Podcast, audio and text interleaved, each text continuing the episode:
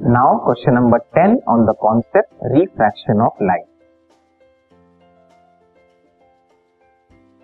light enters from air into diamond which has refractive index of 2.42 calculate the speed of light in diamond हमें दिया हुआ है कि diamond का refractive index है 2.42 और लाइट एयर से डायमंड में जा रही है। तो आपको बताना है डायमंड में लाइट की स्पीड क्या हो जाएगी। ठीक है? यहाँ पे वही स्नेल लॉ अप्लाई करेंगे। आपको एक वैल्यू गिवन है speed of light in air और vacuum is three into ten two power eight metre per second जो कि लाइट की मैक्सिमम स्पीड होती है। बाकी मीडियम में लाइट की स्पीड कम हो जाती है। तो डायमंड में भी कम होगी कितनी होगी वही आपको कैलकुलेट करना है। ठीक है? इसके लिए पहले आपको लिखना पड़ेगा रिफ्रैक्टिव इंडेक्स और लाइट की स्पीड में रिलेशन क्या होता है? जो ये है refractive index N equals to speed of light in air upon speed of light in the medium means equals to C upon V ठीक है? ये कंपेयर करके आपको डायमंड के अकॉर्डिंग लिखना है। Means refractive index N is equal to C upon V ठीक है? ये डायमंड के लिए रिफ्रैक्टिव इंडेक्स का फॉर्मूला हो। जहाँ पे सी क्या है?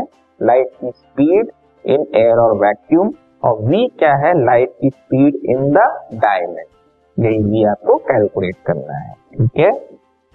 वी इक्वल टू फॉर्मूला हो जाएगा सी बाई एन ठीक है?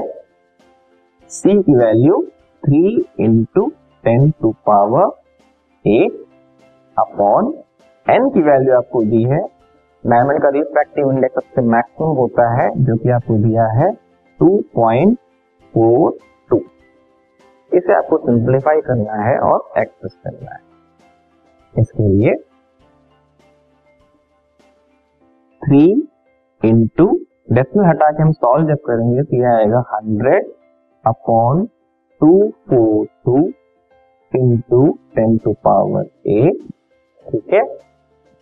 अब है एक्चुअल में ये फ्रैक्शनल वैल्यू आपको क्या सिंप्लीफाई जब करते जाओगे फाइनल जो रिज़ल्ट है उसका डेसिमल में मिले आपको तो आप राउंड ऑफ़ करके लिख देना, जो कि आता है 1.24 point two four into ten two power eight metre per second इस तरह से लाइट की speed 3 into ten two power eight से 1.24 point two four into ten two power eight हो जाती है, जो कि काफ़ी कम हो जाती है। ये आपका final answer